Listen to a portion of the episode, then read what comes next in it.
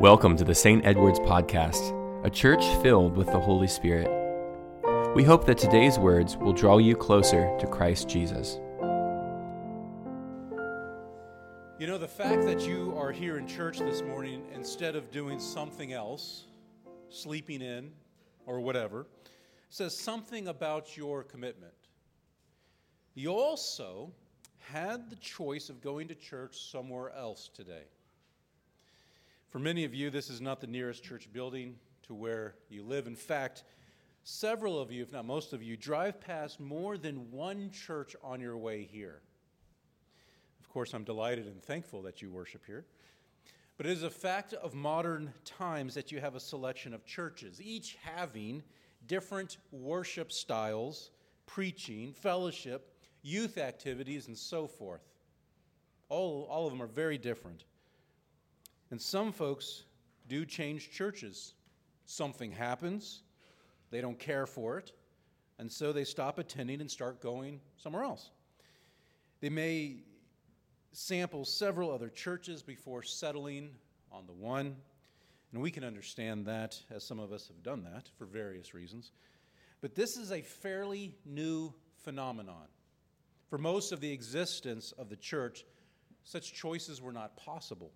For 1,500 years of Christianity, Christians in any given area would all have belonged to the same Christian parish. The idea of shopping for a church is just unknown. It wasn't until the Protestant Reformation of the 16th century that things began to change.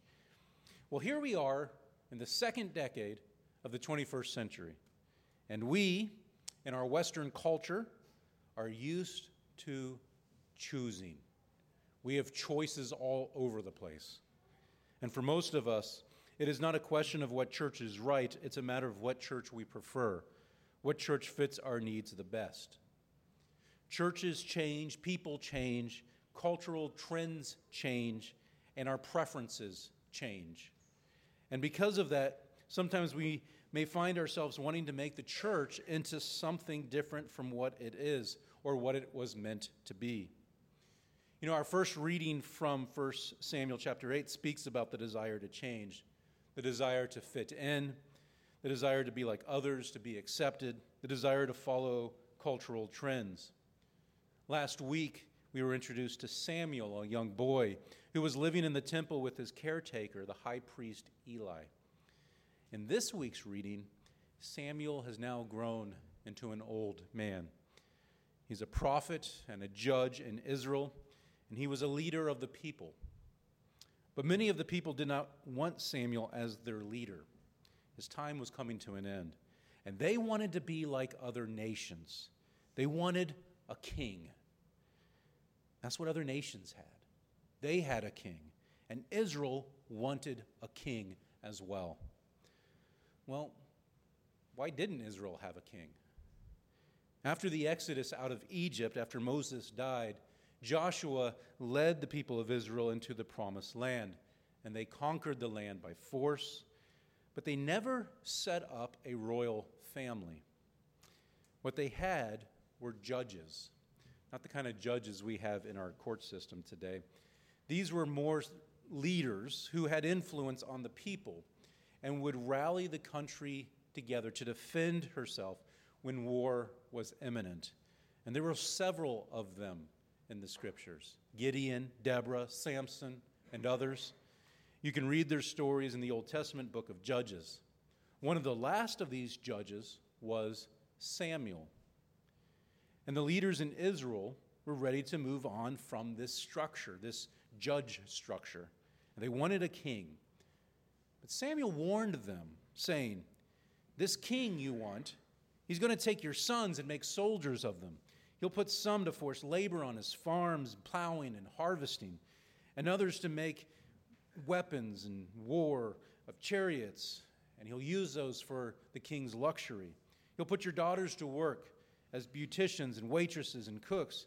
He'll conscript your best fields and your vineyards. He'll tax your harvests to support his extensive bureaucracy.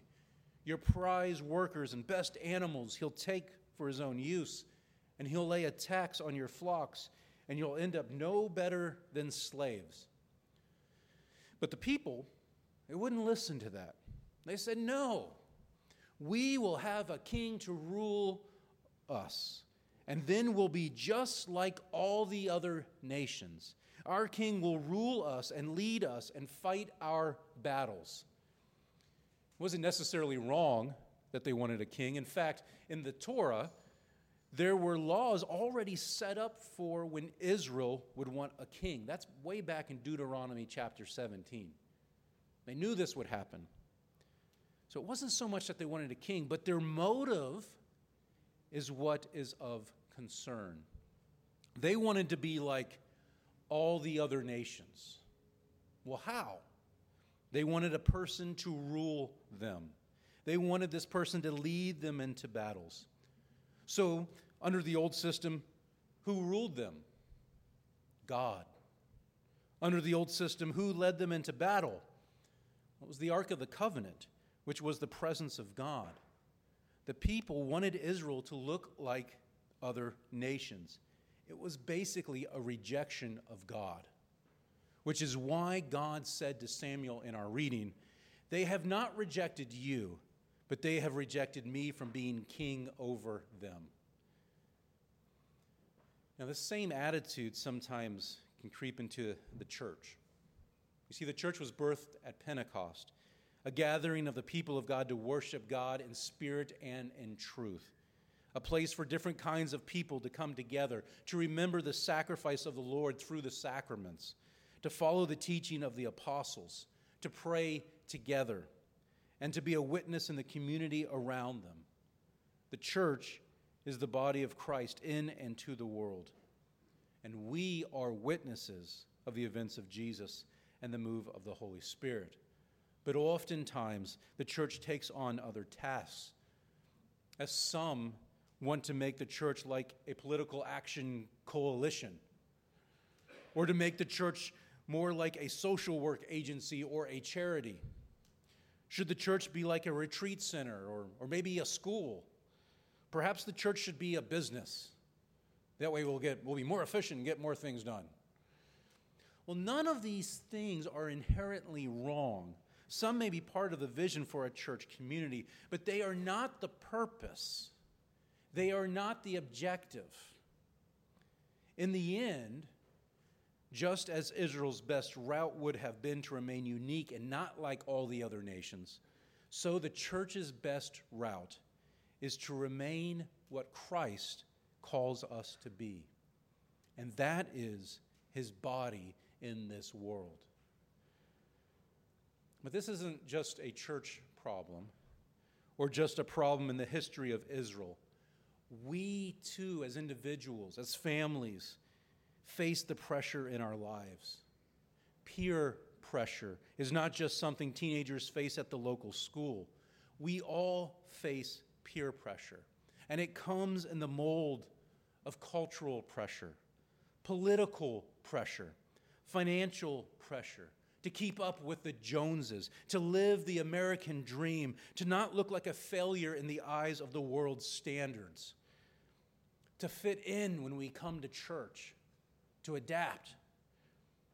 What changes do we make because we want to be like them? What choices do we decide on because we don't want to stand out? This is called crowd control. You know, usually the word crowd control is the method of making sure that a large crowd does, does not get out of hand.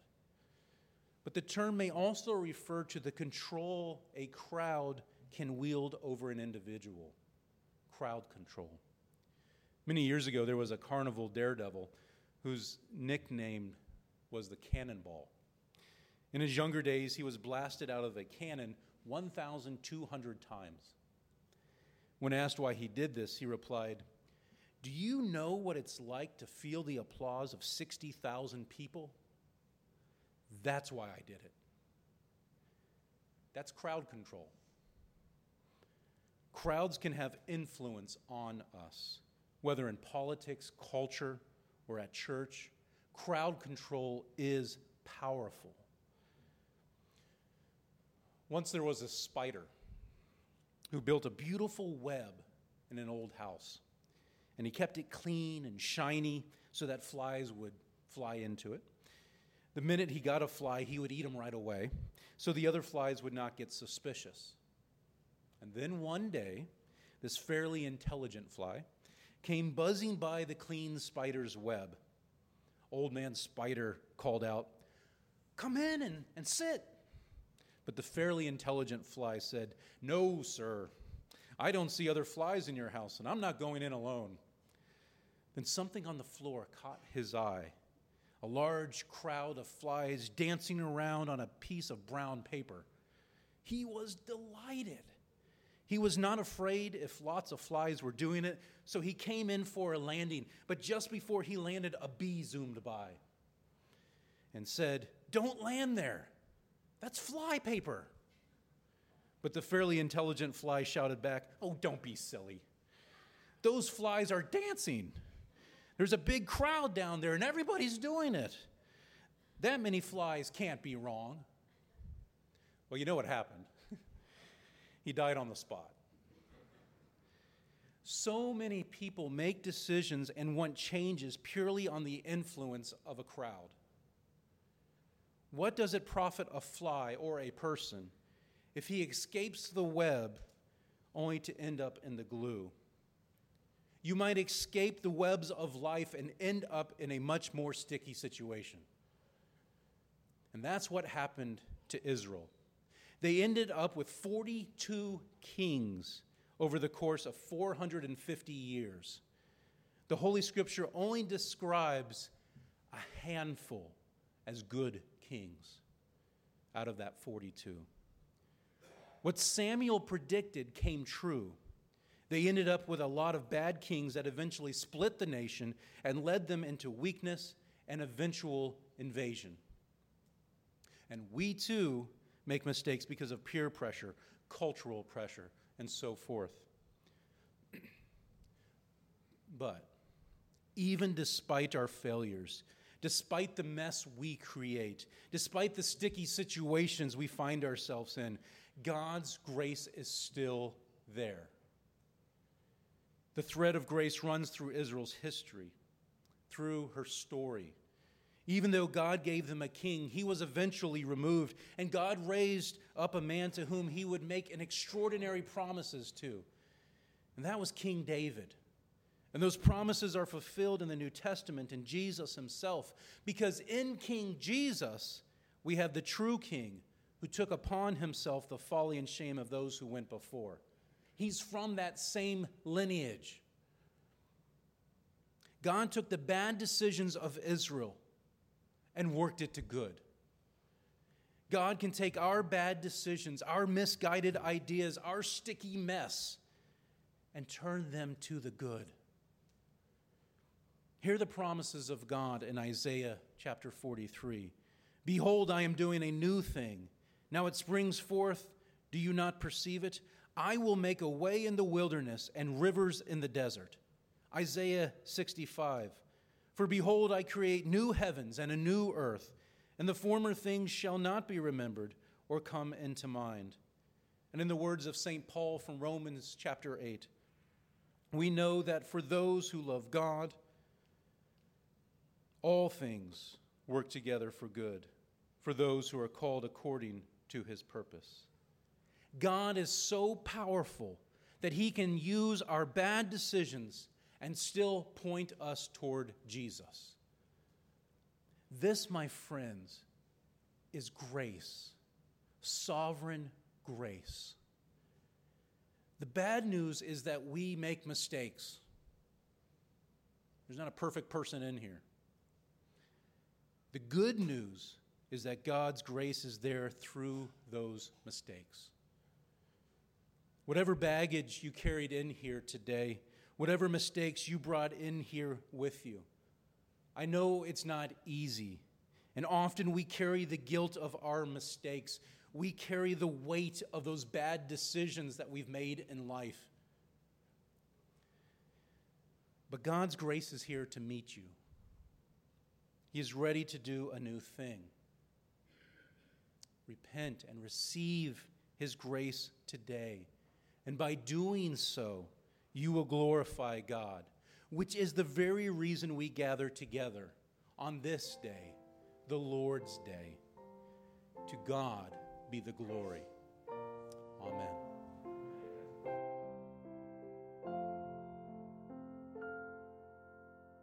Thank you for joining us in this conversation today. We will continue to pray that our teachings are impacting you for the kingdom of God. If you'd like to learn more about our community, you can find us on stedwardsepiscopal.com or on Facebook. And of course, we'd love for you to visit us in beautiful Mount Dora. May God's grace fill you as you go in peace.